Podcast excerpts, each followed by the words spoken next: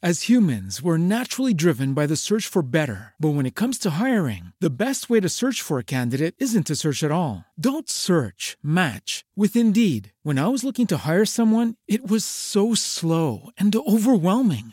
I wish I had used Indeed. If you need to hire, you need Indeed. Indeed is your matching and hiring platform, with over three hundred fifty million global monthly visitors according to Indeed data, and a matching engine that helps you find quality candidates fast. Ditch the busy work. Use Indeed for scheduling, screening, and messaging so you can connect with candidates faster. And Indeed doesn't just help you hire faster. ninety-three percent of employers agree Indeed delivers the highest quality matches compared to other job sites, according to a recent Indeed survey. And listeners of this show will get a seventy-five dollars sponsored job credit to get your jobs more visibility at Indeed.com slash podcast. That's Indeed.com slash podcast. Terms and conditions apply. Every team, every topic, everywhere. This is Believe.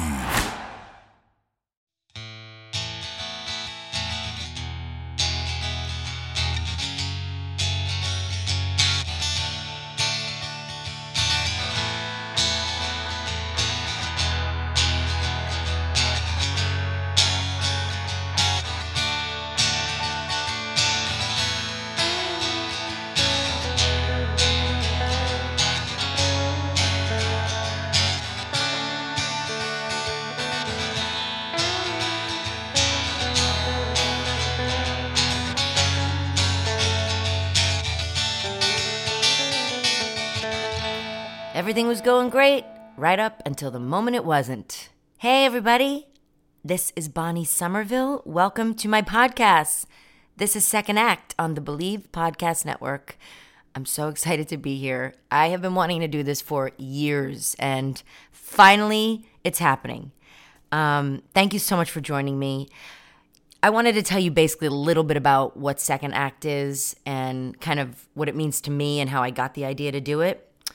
Um, so I've been in my business twenty-five-ish years and started working really young. I was a model when I was eighteen. Um, I lived in Europe. I had a record deal when I was seventeen, lived in Nashville for a while, got dropped, came back, went to college for a bit, dropped out, decided, you know what, I'm going to L A. I'm going to make it as an actress. And four years of struggling, you know, not that bad.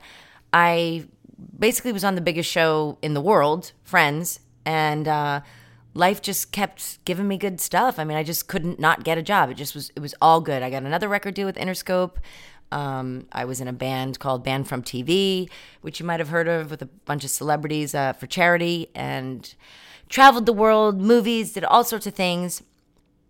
And I was really on top for a really, really long time. And then a lot of things happened, life stuff, depression, family issues, breakups, um, things not working out the way you want, just disappointment, and I literally just came crashing down. Like, I just hit rock bottom, and I was on a big show and I got let go, and that was kind of the that was the ice that broke the camel's back. Is it the ice? It's the straw.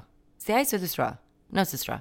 Whatever. Anyway, my back was broken. I mean, I just hit rock bottom. I got really depressed. Um, I gained a bunch of weight. I kind of stopped caring. I uh, went back to therapy and went home to New York for a while. And I just, I just totally lost my mojo. Um, I think all the years of disappointment and canceled shows and, and shows I tried to pitch that didn't work, and, you know, two record deals that didn't work, and and um, got fired from that band I was in, the celebrity band. Um, that's another story I'll tell someday.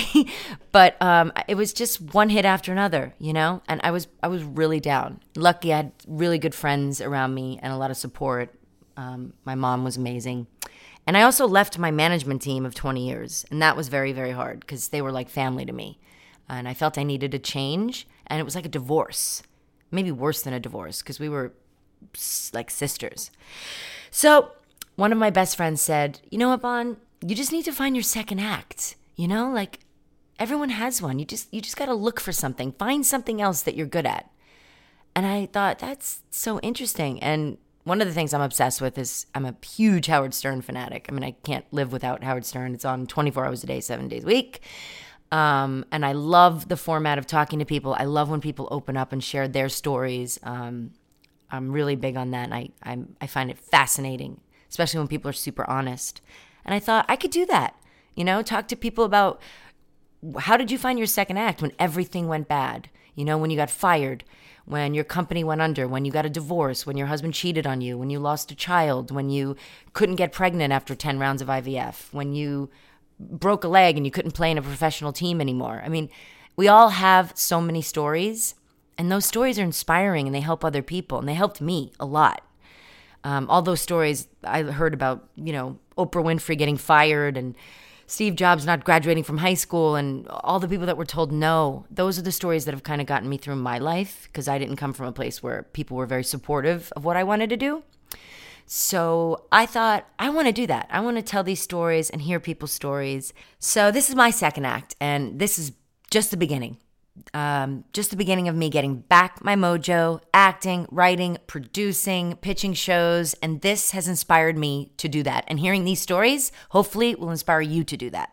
So before I forget, please find me on Instagram and contact me um, at secondact underscore pod on Instagram. And please send me some messages. You know, I would love to hear from you guys, questions about me, my life, how I got to where I got to, any advice I could give you, um, and maybe have some questions about guests. And I'll start to read them when I get them, when uh, if they come in early, when you see who the guest is as we go on. Uh, I'll ask them questions. And uh, make sure to subscribe to Second Act wherever you get your podcasts. Share it on all your social channels. And please leave me a five-star review on Apple, because I want to interview some really big people, so I need those five stars. Um, anyway, thanks for tuning in. I think you're going to love it. My very first guest is important to me because I have known this guy over fifteen years, very close with his wife. Uh, I am godmother to both of his little girls, which I don't understand why. I think they think I have more money than I do. Mm, they'll be disappointed. But uh, I've known Christian a super long time. He is an awesome friend. Uh, he's a comedian. He's a writer. He's a producer. He's a movie reviewer. He's a critic. He's a dad. He's a husband. He does it all. And I've known Christian and watched him build a brand from absolutely nothing called The Schmoes. It was him and his partner, Mark Ellis, in their rooms doing a podcast before podcasts were a thing, and just talking about movies and their passion for movies. And they were so driven and so focused because they realized, like, if we can't be in movies, we love movies. So we're going to talk about them. And they have grown this to a huge social media presence, and they have a, um, a group called Schmoedown. Basically, it's a trivia contest. It's gone all over the country now. People pay to be in it, to to compete against each other, kind of like the, I'll let him explain it, but it's kind of like the W W F meets movie trivia. Anyway, my my name in the Schmoedown is uh, Smoke Show Somerville. Yeah, I didn't write that, by the way. He's awesome. He really inspired me, and he told me to do this years ago, and he helped me a lot. He kept saying, you should do a podcast. You talk more than anybody, and you love Howard Stern. You'd be great at it. So he's probably going to say, I told you so. I would, uh, I wouldn't doubt it, but he was there for me, and I'm thrilled that he's my very first guest. It's coming full circle, so please welcome Christian Harloff.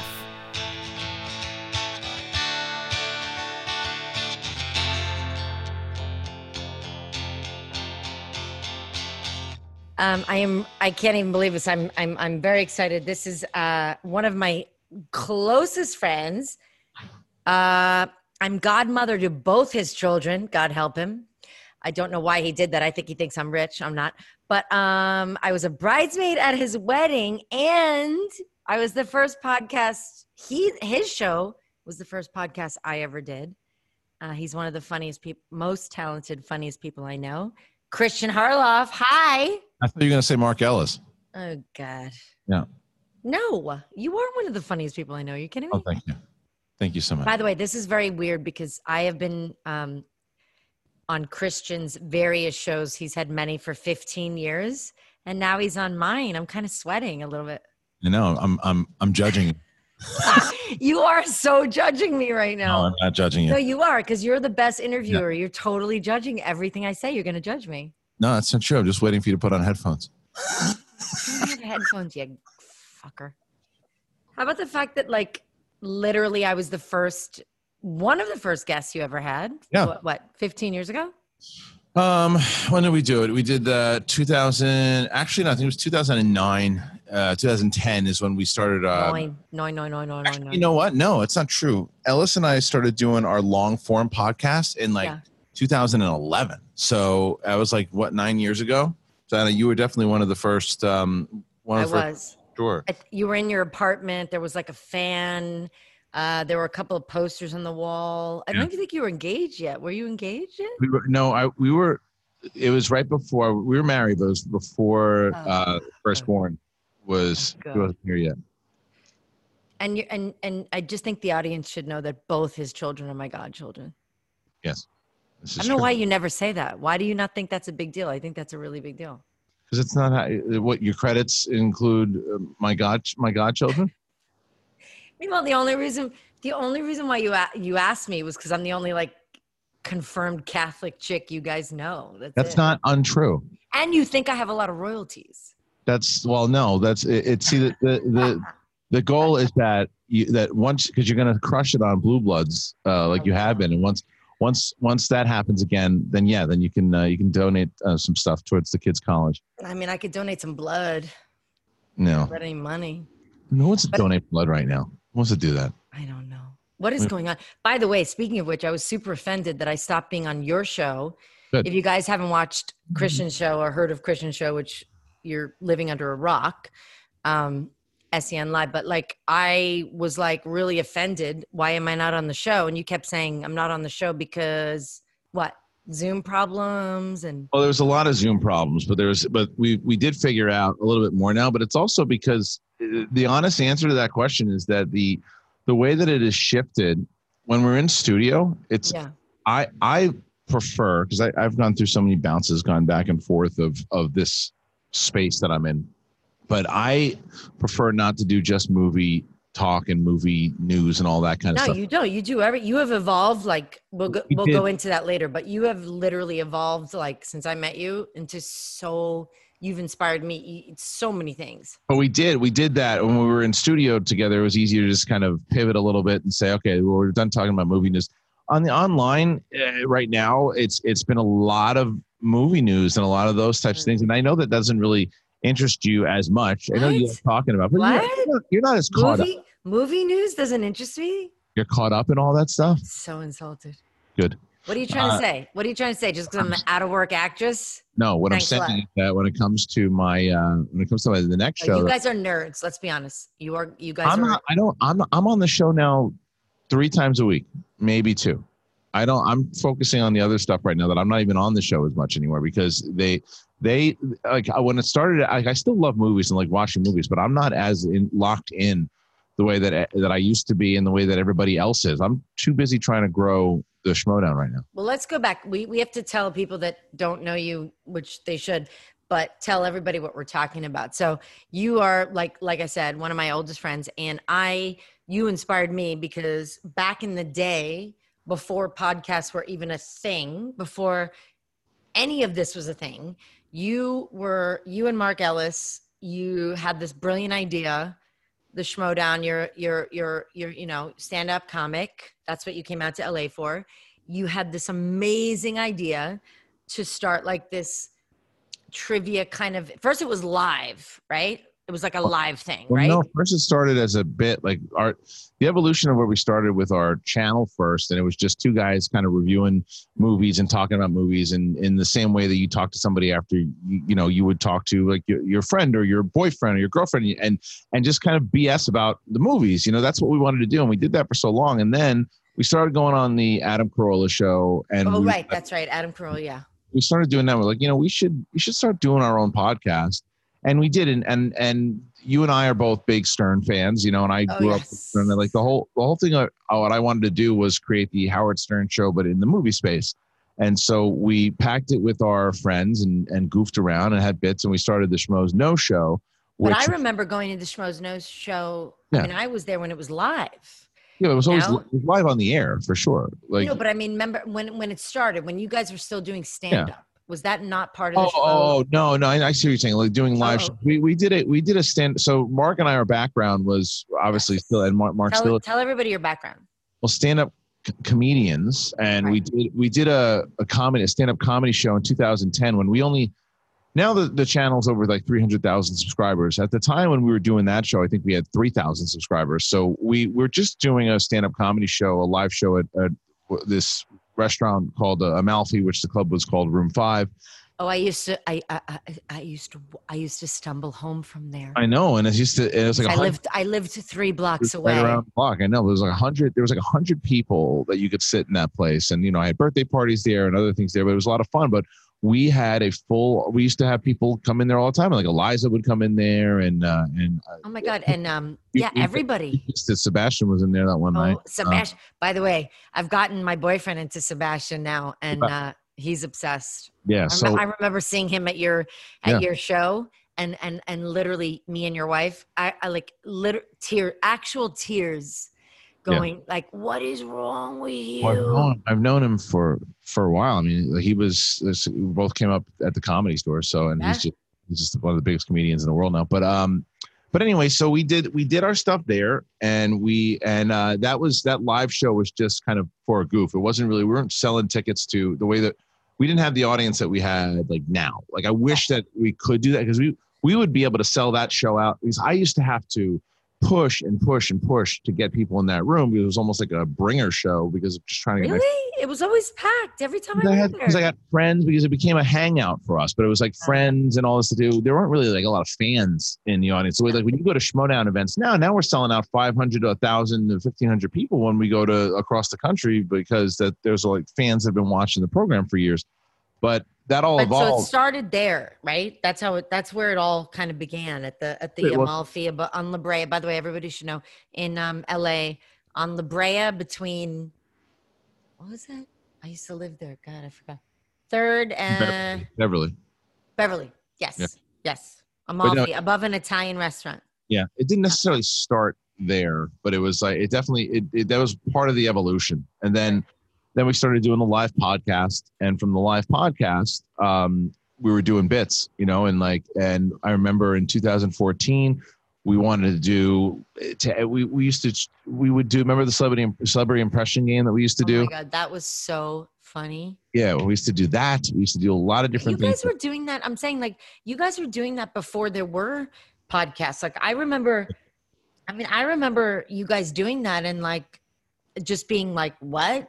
And yeah. here I am now, you know, trying to get on the podcast train. But you guys were doing that before there were even podcasts. Like you, yeah, we were, you knew, you saw like the future in that. It was pretty cool. I was on the, we had Kevin Smith on the show last week and we were talking to him and he, and he remembers like, he remember like the schmoes, yeah. you know, and how it was out there. And, and it, it was, it was pretty cool to, to, to hear him talking about it. So Um, it was some of the best comedy nights of my life. I, I, I honestly like those nights that you guys were doing, and yeah, the celebrity impressions, and um, yeah.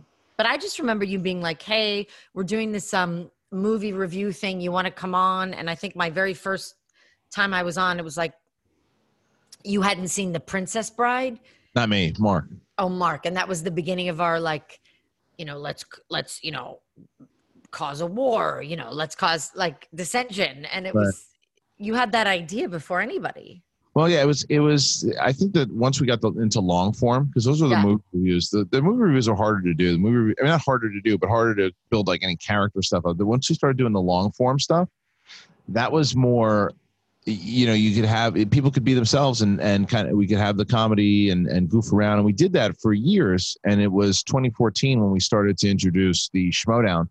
And, and tell everybody what the Schmoedown is, because I'm, I'm, I'm in the midst of a war with a lot of people and I'm yeah. happy to be a part of it, but I'm getting the shit beat out of me a lot. But tell everybody what you invented, the Schmoedown, which is brought, really, really well, cool. You brought eyes and comments, which was amazing. Um, so tell everybody what it is though, with the, with the, with the wrestling stuff. I love, I love it's, it's everything. So movie, the movie trivia Schmoedown, what we wanted to do is we wanted to follow kind of a page out of esports and the way that esports had made competitive video game playing, like it's like it's covered on E S P N and it's millions of people watch it. It makes millions of dollars. Like it's it's like it's massive. Um, and we wanted to get the stigma away from people when you say trivia. Oh, like bar trivia. It's the farthest thing from bar trivia. It's like, what if the W W F and U F C and Jeopardy had a baby? And that's and you did that because you were a big fan of W W F. Right? I, it was up. everything. It was competitive sports. It was it was W W E. I was a writer for the W W E also, you know. So it was it was it was the love of wrestling. It was the love of sports. It was the love of combat sports. It was the love of kind of rankings and systems and, and being able to have free agency and trading and, and making something a full fledged sport. Um, plus the fact that it combined it with my love of movies.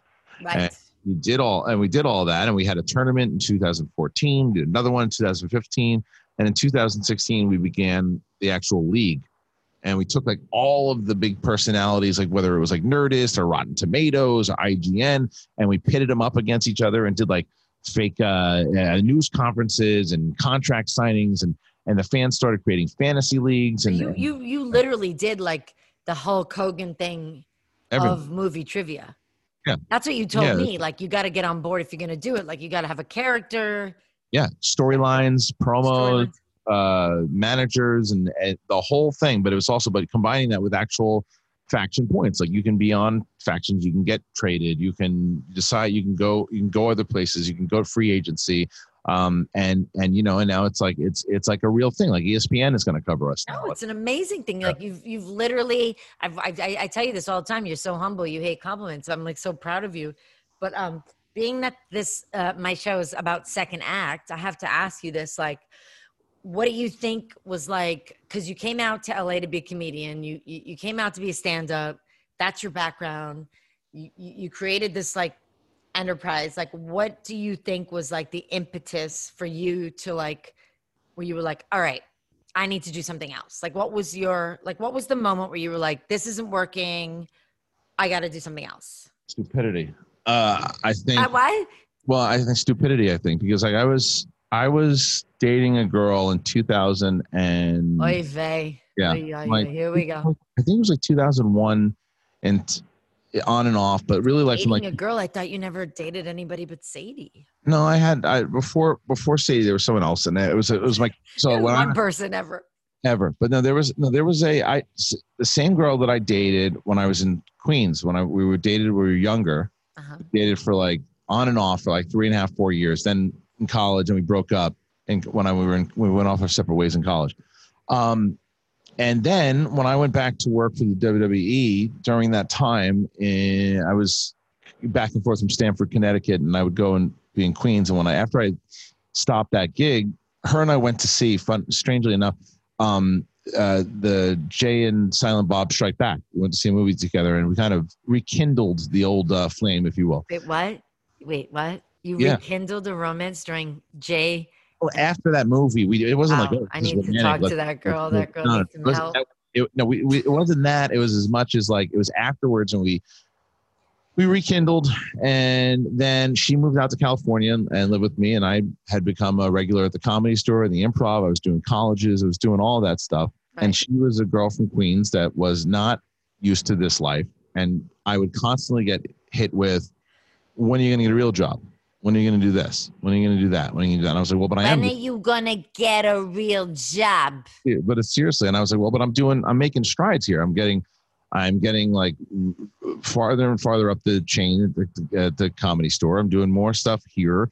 I'm like, I'm not just, I'm getting spots. Like it's, it was hard. And it still is. It's even That's, harder. It's brutal. My God, being a stand-up, it's like the most brutal. And I was going up, Bonnie, I was going up like fourteen times a week. Ugh. And I was able to do it. I was because I would find ways to get up t- two times a night and go. I would go to the Comedy Store and then on a Sunday night, and then I would drive to the Improv and do a spot, or that I would do another show at that Room Five. And I was doing, I was constantly, I was really doing a lot of stuff. But then it's the positive and the negative of it was that because of the pressure of when are you getting a job, when are you doing this, when are you doing that, and I was like, I thought this was my job. I was like, you know, I always wanted to work in film. So let me find out how to do that. And I called my buddy, Trevor, who has helped me out a lot in my career. Right. And he helped me get an internship at this company called Village Roadshow, right. which was, uh, you know, they, they worked with Warner Brothers. They still, you know, financiers and did finance like The Matrix and other things. And I, and I worked there and I interned for a while, and I eventually turned that into a job, like uh, being like an office manager for Alcon Entertainment, which did uh, The Blind Side and, and a bunch of other movies. So you became like a nine to fiver though. I would, right. And I, but I was trying to do both. And I essentially kind of, I put stand up to the side for a little bit because I was like, oh, hey, look, you know, I got a, I got a, this gig, and I wasn't, it wasn't anything I was happy with because I was, I knew that while I was sitting behind this desk or office managing while I was there, I had these ideas, but they weren't listening to me or taking me serious. I was the guy that would go to the gross, the, the, the grocery store and pick up the stuff for the office. And I'm like, oh, I have an idea. Like, great. Like everybody else, you know, I'm like, okay, so this wasn't something that I really gave a crap about. And then, um, I mean, it was an easy job because I was able to, it wasn't too much pressure. Yeah. Pretty much You're made getting paid. Yeah. Yeah. Um, But you weren't creatively, like it wasn't your, I was it's like me when I was waiting tables, it wasn't, you know, I did no. it because I had to do it. No. And I had, so, and I thought that I was making, you know, the girl happy at the time. And I was like, this isn't me. This is not, I don't really do this for people. And then I'm, I'm like, what? And so I was feeling like I wasn't really, I was, I was getting something out of the internship though. It was a lot of knowledge. And that eventually turned into an interview um, with Joel Silver's company. Oh, and right. I remember that's when I, I think I met you right around the Joel Silver. Right after I left. Yes. You, so I met, I met you in two thousand eight. I had been gone from Joel Silver's company for about a year after I met you. But like I, so, but, but when I got in there though, I was, uh, it, when I got the first interview, it was like the end of two thousand four was when uh, that girl and I broke up. Oh. And she moved back to New York. And then I kind of went just full on. I told myself, I'm just focusing on me now. So do you think that was your, was that your, like, literally, was that the break of your second act? If, would you say that yeah, out here? Yeah, because it turned everything, it turned everything around in general. Like, it, right. it, well, that happened to me too. Like, like, like, yeah, like something like traumatic, like it's, it just, it, it breaks you or makes you, you know? It had to, because like, it was, it, it was, it was one of those things where I'm like, okay, well, I'm not doing, I'm not making decisions right now for anybody but myself. Now, obviously eventually that changed, but Not, right. And you're like, this isn't the girl I'm going to marry. So now what? So now what? So then I, so then I kept, I got that interview, um, you know, and I, I got a second interview and then I got a third interview and then I got the job working at Silver. And I met a lot of people there. I met my friend, uh, my, my, one of my uh, godfathers, by the way, who you met, David Gambino. Oh, yes. So Gambino and I like uh, to say David Gambino. I don't think you could say David Gambino like David Gambino. It. You got to say David Gambino. Yeah, and then he and then he breaks your legs if you say it the wrong way. Yeah, no, but break my, they don't break my freaking legs. Lovely wife Lori, who I've been friends with now for fifteen some odd years, and then Eric Olson and Naveed McElargy, Ethan Irwin, who is yeah. still competes so, in my. So league. Working at Joel like that, Joel Silver like that gave you all of these friends that supported you to go and do this crazy was, thing, which by the way, absolutely insane. Like you and Mark went off on your own and were like. All right, we're going to do this like schmoes, no movie trivia podcast. Like nobody was doing that. Like that's yeah. pretty ballsy. Well, it takes, it takes, it takes Balls. Um, well, confidence. And I think that that was the thing when I was at, because, you know, Joel Silver's company was college for me. Yeah. I learned, I learned the business. I learned, I met people. I met, I mean, I met another ex-girlfriend while I was there. You know, I was like, how many and, ex-girlfriends do you have? I don't even well, but you, but, but you know her. And like, but I, but Ooh. I, Katie. And oh God, that, Katie, that's when everyone compares me to. But that's when, but that's when I was at Silver and I was right. there and like, but, but again, she, regardless, her and I became like, we're still very good friends. It's you know? So funny. Cause you said, um, college, like when I interviewed Jesse Bochco, I asked him, what was your second act? And he said, um, uh, cause when I worked on N Y P D Blue, he had just been promoted. And he said kind of similar to what you said. He went, I actually look at that as, um, what did he say? Like school? Yeah. He said, he said, yeah, he said school. He said, um, that was school. Like, cause he had just gotten promoted and he had been, you know, his dad's son and he yeah. had to do every job and nobody took him seriously. And that was the year that they were like, all right, like show us what you can do. And he said a, a similar thing. He went, I look at that as like school. Right. Yeah. It was, that's, well, that's what it was. And I, and I learned, I didn't know a lot about a lot of the etiquette, the way that it worked with development. I mean, the business is very different now than it was in two thousand five. But I mean, I learned about how the studio worked, the structure heads, like the difference between like the production companies on a lot, a production deal, turnaround, all these things and terminology that I, I kind of learned. People and people that I'm still friends with and that I'm still making um, business decisions with to, to this day. But because of that, but inside of that, it also made me realize because I was single. I mean, I was living with with my with Adam, my buddy Adam at the time, and who I got a, who also started working there. So we're both working at Silver Pictures together. We lived together, and I'm like, all right, so I'm not really answering to anyone but myself. And now I have no excuses. So I, even though I'm working from nine o'clock until like seven o'clock at this company, what is stopping me then from driving to Burbank and then driving straight to the Comedy Store and start doing comedy again? So, so I start- let me ask you a question. When you were like doing the comedy thing and you were like working a nine to five, still doing the comedy, break up with the girl, what am I doing? Like, what, like what, what, what happened in your brain where you were like, you know what? I have this idea. Like, cause you and Mark went out and like badass. I mean, I so respect you. Like, you created the Schmoes No thing. Like what, what happened that you had the guts to go, you know what? I'm going to like, I'm going to start a movie trivia, uh, uh, uh, you know, group that has now grown to like hundreds of thousands of people that I'm a part of and I love it. But like, what was the impetus that you thought, Hmm, I think I could do something else? I'm just curious. Cause like, that's to me, like, how do you, how do you have, the, like, I want people to know, like, how do you have the guts when you're, when you're failing at something to go, I can make something else out of this? It's it's not as, unfortunately, it's not as easy as to say, uh, you know, just have the guts for it, because it depends on where you are in your life, right? I, like I said, like at the time in my life, I was single.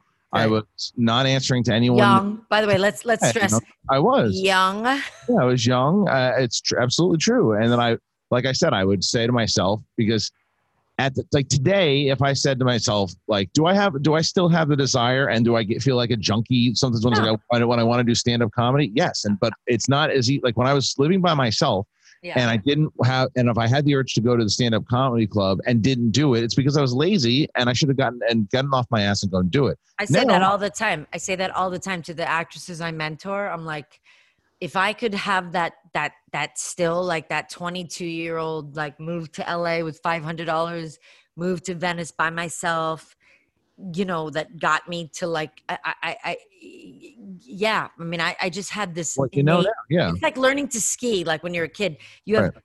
zero fear, but like try to teach a forty-five year old to ski. Forget it. Forget right. it. Well, then break your neck. Yeah, forget uh, it. Forget but it. I, so, but the thing was, you know, I was like, I was, even then, you know, I was working at, I worked at Silver for about two years in yeah. development. I had gotten uh, an offer to to bump up and become a an ex, a creative creative executive, and at the same at the same time, I said I don't want to do this anymore because really? I really you turned down that like you had a you had a you had a, like a money job. Well, it, it was it was a start to a money job because oh. it was the the C E B. So the thing was, I had gotten. I had signed to, I had gotten these two writers. I found these two writers that took on a, a studio project. And then I got um, another movie um, that they picked up in the Warner Brothers greenlit.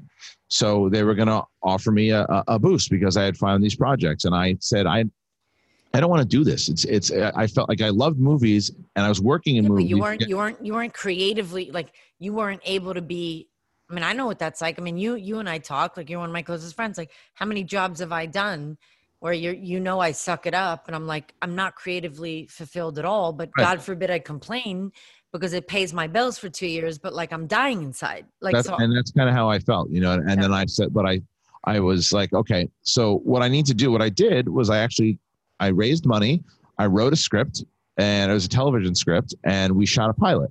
And we shot it and it was called Grasping at Straws and it was this, is about a comedian kind of, and it was, and it was, really a lot of fun. We had a, and that was actually where Mark Ellis was on the show and he was in between takes, him and I would be goofing around. And on that, I realized that he and I had a good chemistry together, but you know, that pilot that we shot, I was very proud of, but it just happened right in the middle of the writer strike and it did oh nothing. Oh my God. Tell me about it.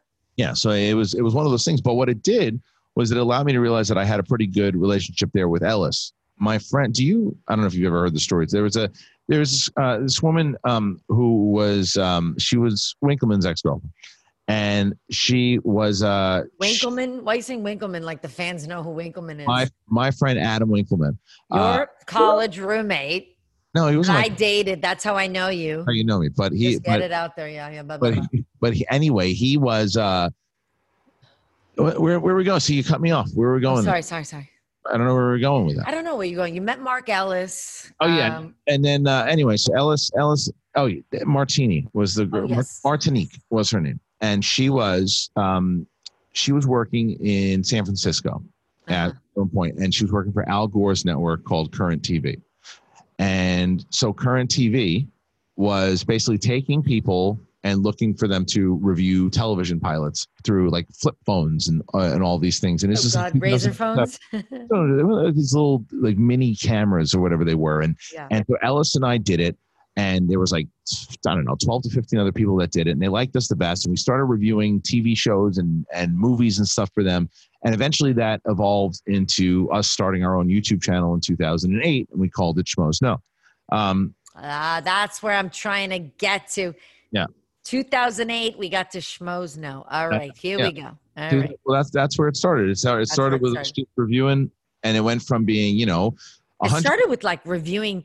You guys were just being comedians and reviewing movies, but it yeah. was like really you guys just being like hysterically funny and reviewing movies, right? That's how yeah, it started. Just, it was just quick three minute reviews with some bits in between it. And then what we realized is people started watching it. And then because of those studio contacts that I had made, right. I, through the silver job, I was able to find out who to talk to in publicity to try to find us to get to see movies early, so we could get the reviews out early and beat anybody else that was putting oh. reviews out there. And we started doing that for a while. Um, and we did it. And I remember the first screening that we ever got to as like actual invited as critics was True Grit um, oh, with True uh, that Grit. Uh, the remake. Yeah. And I remember seeing that and Alice and I going, oh, wow, we got invited to our first screening. And then Leonard Maltin was at one of the screenings. And I remember us looking at each other going, we're not supposed to be here. Leonard Maltin, you're like, like, you're like, I, I, I, I, I'm not worthy. He's a legend. And and then fast forward, fast forward that he's competed now in the Schmoedown, which is amazing. He was at what the one of my cool, one of the coolest moments. We did a we did a, a live event in Los Angeles. There was like six hundred people in the crowd. Wow. And we were and right before the main event, we were calling out um, all the people that were in there, like the big Schmoedown personalities. But then Leonard Maltin was there one night, and him and his uh, and his lovely daughter Jesse. And we said, ladies and gentlemen, the Maltins are here, Jesse and Leonard. And it was like. It was like Mike Tyson showed up. The place went crazy. We got a standing ovation. I mean, someone got their ear bit off? Yes. And Leonard Maltin jumped over the, yes, the railing just, and bit somebody. It blows right by my jokes. Right by my jokes. No, right it was, my it jokes, was adding to your joke. It was adding to it. See? Uh-huh. Adding right, to don't it. edit my joke. Don't edit my joke. Adding. Adding. adding. All right, go ahead. This is, if this is how Abbott and Costello started, they would have been Abbott done. And who? Costello, who? Did you have a stroke? Yeah, I think you so did. Basically, like ideally, every project is creatively fulfilling. Wait, let me ask you. So every project, it's like creatively fulfilling and financially rewarding. And if it can't be both, then it better be like one or the other, right? Like, is that how you? Is that how? Is that how you feel? Yeah, I mean, if you have to, uh, it's just a matter of what's more important, I think, because then you get bored eventually, and you try yeah. to strive for both of those so, things. So, what do you do if like? What do you do now? Like, because now you've grown this into like an empire, which I, I'm so proud of you. Like literally, Christian, I tell I tell everybody, like I'm so proud. Like you have grown this to like an empire, and you've got, it's like the Schmoes No has become a league, and it's and it's and it's amazing, and it's comedy, and you discover comedians, and you give comedians a chance that might not have a chance, and you know hacks like me that used to be somebody on television, and you know give them a break. Um, You know, that's like, it was, I read that article about you in Blue Bloods too. It's awesome. Oh, that was nice, wasn't it? Yeah. Oh, I was a little surprised. It's a good shot. Surprised. I like that. So what's going well, on? You've with always been, I have to tell, you've always been like one of my biggest fans, and you've always told me like never to give up, and you've supported yeah. me when I've been like absolutely down, depressed, and um, but like you are somebody I've always admired. Like you just have never given up. You have just been like, I am the prize. I am the prize. Like. Just, you know, this is my goal. This is what I want. Like, and I just, I, I, I'm like, what do you think? Like, what would you tell people like that things fail, and their first chance fails, and their second chance fails, and their stand up fails. And, you know, like me, like so many shows, you've always had the best advice for me. You've always been like, you should be doing this, you should be doing that. And you've always been like super progressive. You know, you were like, you need to be doing Uh, uh, YouTube before anybody else. You need to be doing Instagram before anybody else. Like, like, what would your advice to be be for people like that? Like right now, like, cause you, you've had so many acts, you know? Well, I think that the main thing is that you have to, it's cliche, but you have to believe in yourself. That's, that's, that's the, really? I'm crying right now. I'm really, I'm weeping. But, it's, but isn't it true? I mean, if you don't, because if you don't believe, because if you don't believe in yourself, then you're in, you, you, you put, if you don't believe in yourself, no one else certainly is going to. And that's- I believed in myself a million times when you know, shows were canceled and I've been yeah. down on my luck, and you've told me, like, you know, Bonnie, you know, get the, get, get up and like get on Instagram and, and, and reinvent yourself. And I didn't listen to you for a long, long time, you know, and, and, and, and now I'm, I'm trying. But yeah, but you did it, but that doesn't mean that you didn't believe in yourself. That just means that you just did it in different ways, because you're, because you're a very talented actress. So you wanted to make sure that you were able to say, okay, I do. Uh, just because I said, hey, you should be doing podcasting and other things and reinvent yourself, and you didn't do it, doesn't mean you didn't believe in yourself. It just means that you wanted to make, I mean, it, I think it means the opposite. It means the fact that you kept pushing and you got yourself Golden Boy and you did. Yeah, you did, but I didn't, I, I, I, I'm guilty of, like, I told people, like, I'm, I'm guilty of, you know, you've always had that motivation that I admire. Like, you never, ever have, like, taken a day off. And I, and I admit this, and I'm not ashamed of it. I admit that I've taken days off, and I've kind of lost my way and gained weight, or, you know, didn't, you know, focus on the wrong things. Like, and I, and I admit that, because, like, why not be honest? But you are somebody that's always been like, I am the prize, I am the prize, I am the prize the whole time. Yeah. I, but that's only because I feel like I still haven't gotten even remotely close to the prize. I think you've, you've hit the prize a couple of different times. Yeah. Uh, yeah. But it's like, you know, I, I just, I always feel like, uh, it's, it's, it's not even. You're close. Very motivated though. Have you ever, have you ever like felt in your life, you lost that motivation ever? Like during that there- time, that, during that time I told you, like for, for when, you know, like I was, I had stopped doing stand up. I was just got an internship to make someone happy. And I was just kind of laying around smoking pot, watching Yankee games while my, so you, so you think that breakup, like, so that was a, that was in hindsight. Yeah. It changed everything. It was the best. So when everything. Did you like, how did you get back on your feet after that? It was, well, the, it was pretty, it was pretty quick because like I said, I, I went, I, I just, I, whether it's selfish or not, I, I said, I'm not, I'm not doing anything for anyone else except myself right now. I'm going to focus in on this. I didn't have any other responsibilities to anybody but myself. And, and then I also told myself I wasn't going to get into a relationship again. I wasn't going to be, uh, I wasn't going to get married. I wasn't going to do this. I wasn't going to have kids. I wasn't going to do all that. That's what I told myself anyway. You had, did you have like a date? Like when, when you met Sadie, we were like, oh shit. Um, yeah, I mean, I was the guy, Sadie for, is his Sadie is his wife. She's one of yeah. my closest friends. I can say this because I was a bridesmaid. I say this. I love sure. you, Sadie. But I was in. I was in. But no, but Sadie and I talk about all the time that I was at You're that. Ready. Point, You're ready. No, I wasn't. I wasn't at that point. I was. I was. I, when, I, when I met Sadie, it was. I told her, uh, you know, come to a. come to one of my shows. And she's like, I'm not coming to one of, one of your shows. What do you think? I love this story. I yeah. love this story. She's like, you're not fucking down. Look down to his comedy show. And that's, well, that's what I was, that's what I do. I wasn't, I wasn't looking for relationships or dates. And I would go and I would, and you know, and I dated comedians and, and, and, and I, uh, and I with actresses and, and whatever it was, but I was, I wasn't looking, I wasn't looking for, I wasn't looking for anything. And then I just kind of, I, but through stand-up comedy is where I met my wife because. Right. And she friend. was, and, and she, honestly, I have to say this, like, you got to meet someone that like is truly a real fan and loves you for you yeah. because otherwise it'll never work. And she really was, she really was a big fan. You got to have that when you're an artist. Got yeah. it.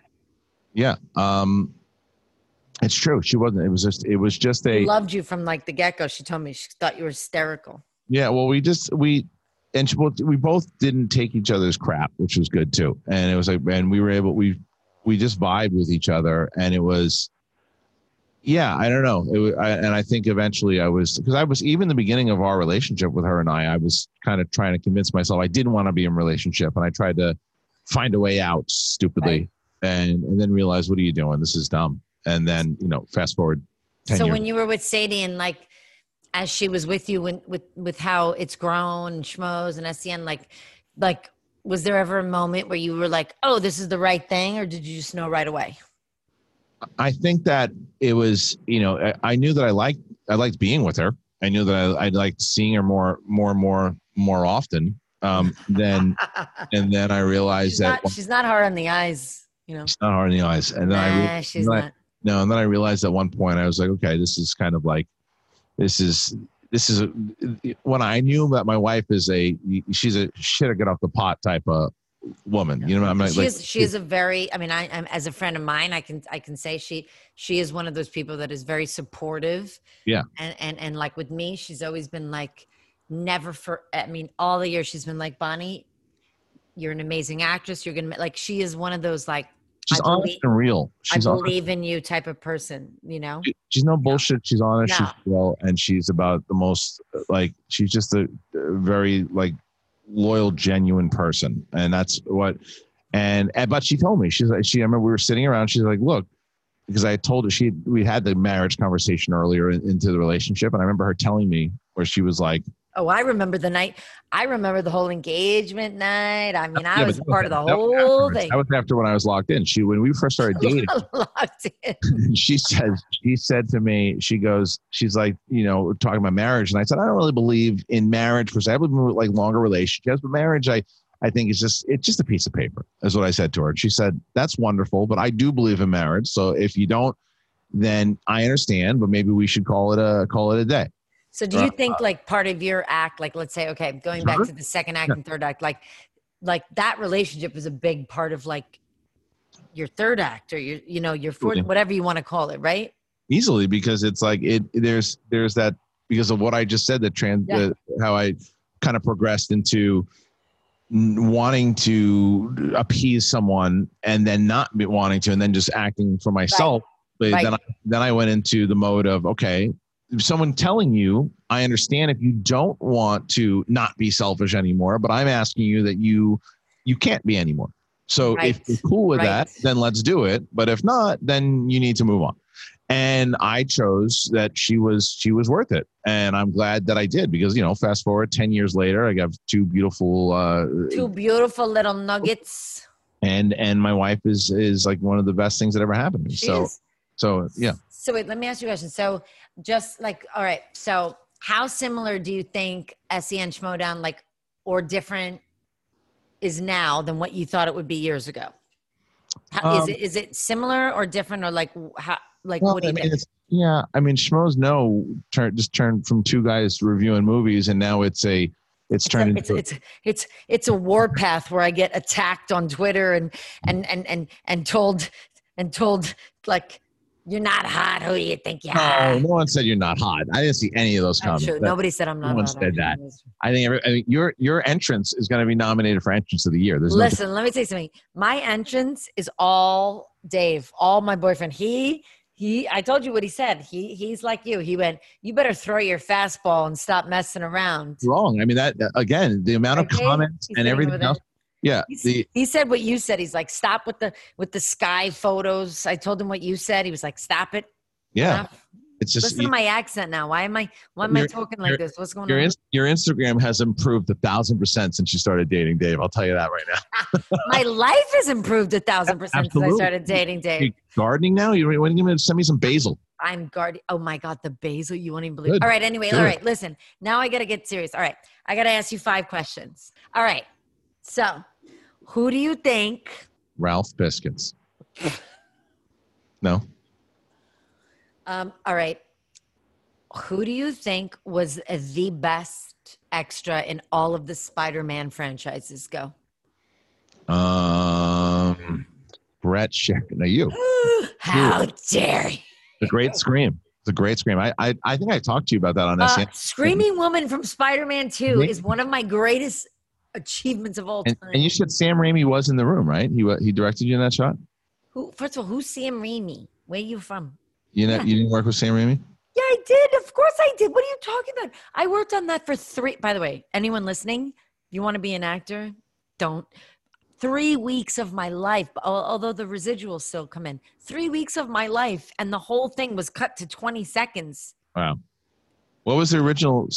What was oh, the... I had a whole scene. I had a whole scene. I had like a fight with a client. Oh. By the way, I liked that I was wearing glasses. You know, I yeah. looked like kind of cool. Here, All right. you know, I got well, I got something for you. Here. All right, go ahead. What? Here it is. Hold on, you got it. What? Can you hear that? What? What is that? Is that my scream? You're so. Well done. She's so obnoxious. Okay. True or false? True or false? Bonnie Somerville was not in the final edit of A Star Is Born because it was widely assumed she would steal the entire movie. True. Ah, all right. Yeah, yeah. Um. Okay. who pioneered the genre of ad execs who leave everything for small town Christmas tree farmers in Hallmark movies, like the one I did, Love You Like Christmas? Horatio Sands. No? Dave is laughing, by the way. He's over here laughing. I just snorted. Oh. Okay. Um, absolutely. I want you to tell the story. You have to tell the story. You, your famous worst moment of being a stand-up ever, and that counts as two questions because it's so brilliant. Your famous story about your most embarrassing moment when you were stand-up with... Oh, you mean the, imp- the improv? With yes, the- yes, yes, sir. Yes, sir. Oh, this story. Um, oh, yes, this counts as three questions. It, well, I mean, the story goes like this. I just kind of moved to L A. We just talked about Adam Winkleman. He brought me for my twenty-second birthday, I think it was. twenty-second, twenty-third, one of those. And we went to the Improv. It was sold out. And on the stage was um, Rick Overton, very, um, very famous comedian inside of the, uh, uh, in general. He's a very accomplished comedian, actor. And he had this improv group that was up on stage, and they were just absolutely murdering up there. And I had a couple shots here and there. By the way, murder, mur- murdering for civilians means doing well. Just doing very well. Yeah, so, no, they're actually just taking uh, no, they were actually people, just killing people. People misbehaving in yeah, the with office. Guns and knives, yeah.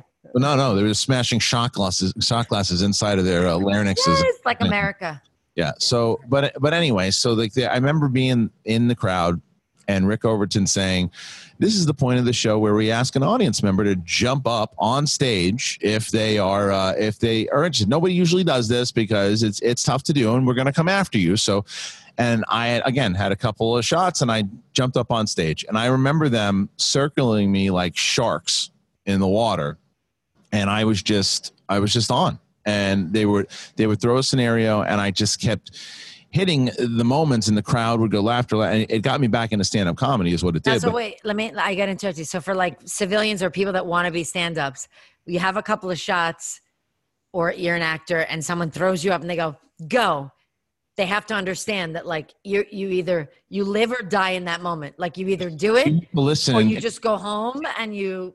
Yeah, in improv, you have to listen. And this is like a group of very trained uh, killers when it came to comedy. And they are throwing scenarios at me, trying to make me look stupid. And I like and, improv, and, right. As they were supposed to be doing, mind you. Like if you, when you have someone who's just a regular civilian jumping up, you're supposed to shine. And in that moment, and, and I could do this a hundred times and it only happened once, in that moment, I out was outshining them.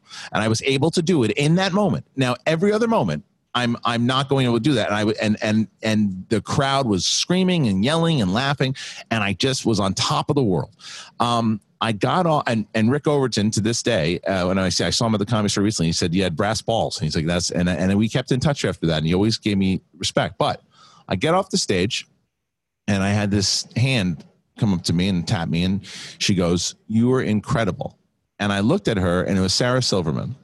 And I turn and I say, "You were great in Something About Mary." She's in the movie for maybe three seconds. Uh, she looked at me like I had three penises on my face, and then I walked away. Uh, so the stupid you thing. You blew it. Listen, yeah. what, is Niro, what does De Niro say in Goodfellas? You blew, but you blew it. it. You blew it. I gave you a chance. You blew it. You had a chance and you blew it. I, I was on Bert Kreischer's show like two or three weeks ago, and we talked about this. And what I should have done in that moment was, oh my God, thank you. Because I just, I'd seen her at the Boston Comedy Club. She's very established in the comedy world. What I should have said was, "Sarah, this is very nice of you. Can I, can I buy you a drink? Can I, can I ask you, like, where should I get up? Where should I go? What do you suggest?" I should have picked her brain about stand-up comedy. Instead, I go, "Oh, you agree with that movie? Bye-bye." And then I left. And like an idiot. And I never, I, I I think I spoke to her like maybe one other time in passing, but that moment was just kind of came and went. And I, and it's always those what if moments. Like what? I always have those. I have so many of those. So many of those, but it's like one of those, but that, that's the one that always like that. It definitely, if those going back in time moments of, of, "Hey, stupid, don't do what you just did. Let me handle this." All right. Two more questions. And then I'm going to get, get, get, let you go. How do you think you do as a contestant in the Schmoedown instead of the host? If you were up against, because you are the champion of the singles, like no, I'm not me. I'm not Dan Merle's. The you're sing- not. I'm, no, I'm not. I don't compete anymore. Oh, all right. How do you think you do as a contestant right now? Well, yeah, you're right, because now it's grown. I did killed. Uh, oh, I, you'd get killed like me, and everybody no, hates me. No, By the no, way, I did good know, the other you know time. Why, yes, but do you know why? Do you know why they gave you crap? Yes, because I still don't know the rules. Yes, that's why. That drives but me I'm too crazy. busy wearing a bodysuit. Oh, come on, you could have. Put I guarantee you. I guarantee you that if I would have said, and especially if I would have talked to Dave, if I would have sat down and said, just make sure. Dave's she, listening, by the way. He's fine. Here. She knows the rules. She knows the repeats. I could have strangled you. And what you were talking, you're you're in the middle of it, and you go, you go, you you say, you say the, you, at the one point, what did you say? You go, uh, can I get a repeat? Oh, come on, I've been playing for six years. First of all, first of all, rules are for bitches. Second of all, when I get very excited, I lose my place. All right. What do we got to do to get you to go head to head against Mark? You and you and Mark. We already did it. We've done it already. Right. We did it uh, no, a long time ago, like a, a year and a half ago. Oh, well, see how much I watched the show. Thank you so much. I appreciate the support.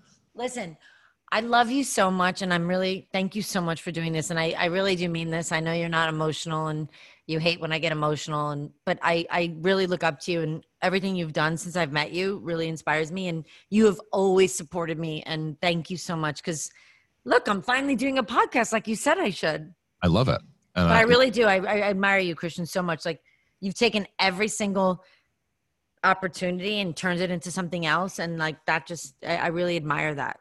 Well, thank you, and as the to return that sentiment, I would say. See? You can't be emotional. God, we can't. We're like brother and sister. God forbid. You want to fart now? Yeah, let's fart. Yeah. Okay. That's how emotional we are. Sorry. I, but I, I do love I do love your kids a lot. Yes. I, well, so tell everybody where to follow you right now because they need to. All right. Well, first. Stop it. Come on. This is a professional show. Stop it. First place so I would say, will you, will you stop it? So where You're I would say you would. Come on. Are you, are you really going to set me up? Do you have a burrito? Do you have a burrito? Come on, Bonnie. Is that what the basil is? That was a wet one. I got to go. Tell everybody where to follow you. w w w dot clown fart dot net. Uh, go to uh, youtube dot com slash the schmoedown, and you can find uh, all platforms, whether the Schmoedown yes. or um, Instagram, the, the whole nine yards. Yes, and follow Christian Harloff on Instagram. And also... You know, people out there, just like protect me because I'm getting a lot of slack as the smoke show on Schmoedown, and like I got a lot of beef. But yeah. I really, I listened to Christian, and I, I, and, and when my boyfriend said, you know, throw your fastball, you yeah. know, so I did. That's and all I'm where, getting. That's what? not where they. That's not where you got the the grief from. The grief was from what people said was it was just you. If you would have learned, if you knew the rules of the game, you would have won the match. Rules no. are for. Well, then ugly don't, people. You're not allowed to complain. You're not allowed to complain about it. You're not allowed to complain about it. All right. All right. I love you, Christian, very much. Same here. I love your kids, and thank you so much. I'm really thank you. I'm really proud to have you on the show because, like I said, I, you were the first podcast I ever did, so it means a lot to me. Good. I'm glad that you're finally doing it. You've been talking about it. For yeah, maybe I'll see you. Maybe I'll see you sometime if we get over COVID. I know. We'll see. We'll see. Whenever. God help us all. God help us all. all I right. love you. All right, Thank same you. Here. Got it. Bye, babe. Bye.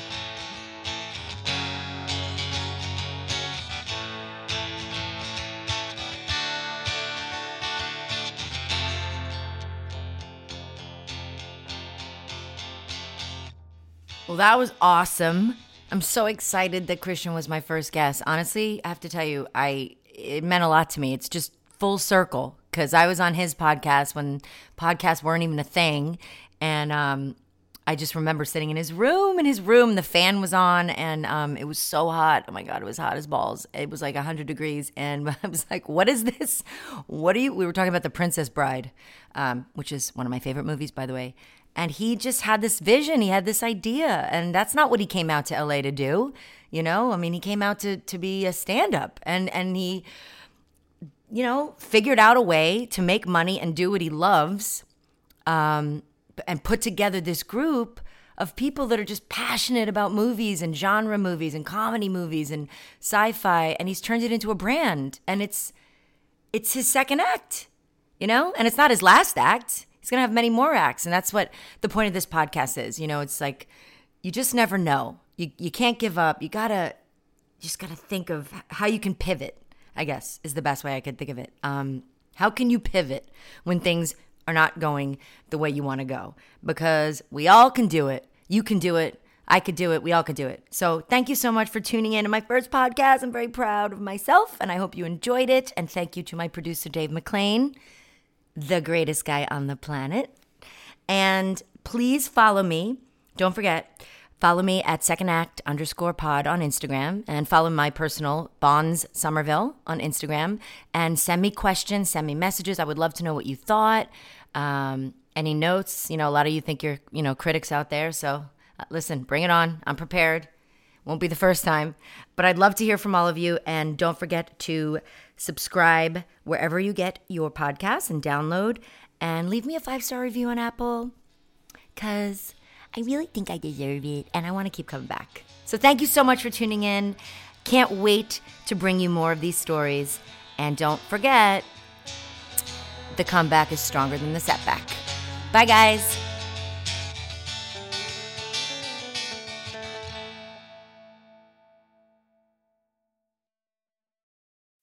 As humans, we're naturally driven by the search for better. But when it comes to hiring, the best way to search for a candidate isn't to search at all. Don't search, match with Indeed. When I was looking to hire someone, it was so slow and overwhelming. I wish I had used Indeed. If you need to hire, you need Indeed. Indeed is your matching and hiring platform, with over three hundred fifty million global monthly visitors according to Indeed data, and a matching engine that helps you find quality candidates fast. Ditch the busy work. Use Indeed for scheduling, screening, and messaging so you can connect with candidates faster. And Indeed doesn't just help you hire faster. ninety-three percent of employers agree Indeed delivers the highest quality matches compared to other job sites, according to a recent Indeed survey. And listeners of this show will get a seventy-five dollars sponsored job credit to get your jobs more visibility at Indeed.com slash podcast. That's Indeed.com slash podcast. Terms and conditions apply.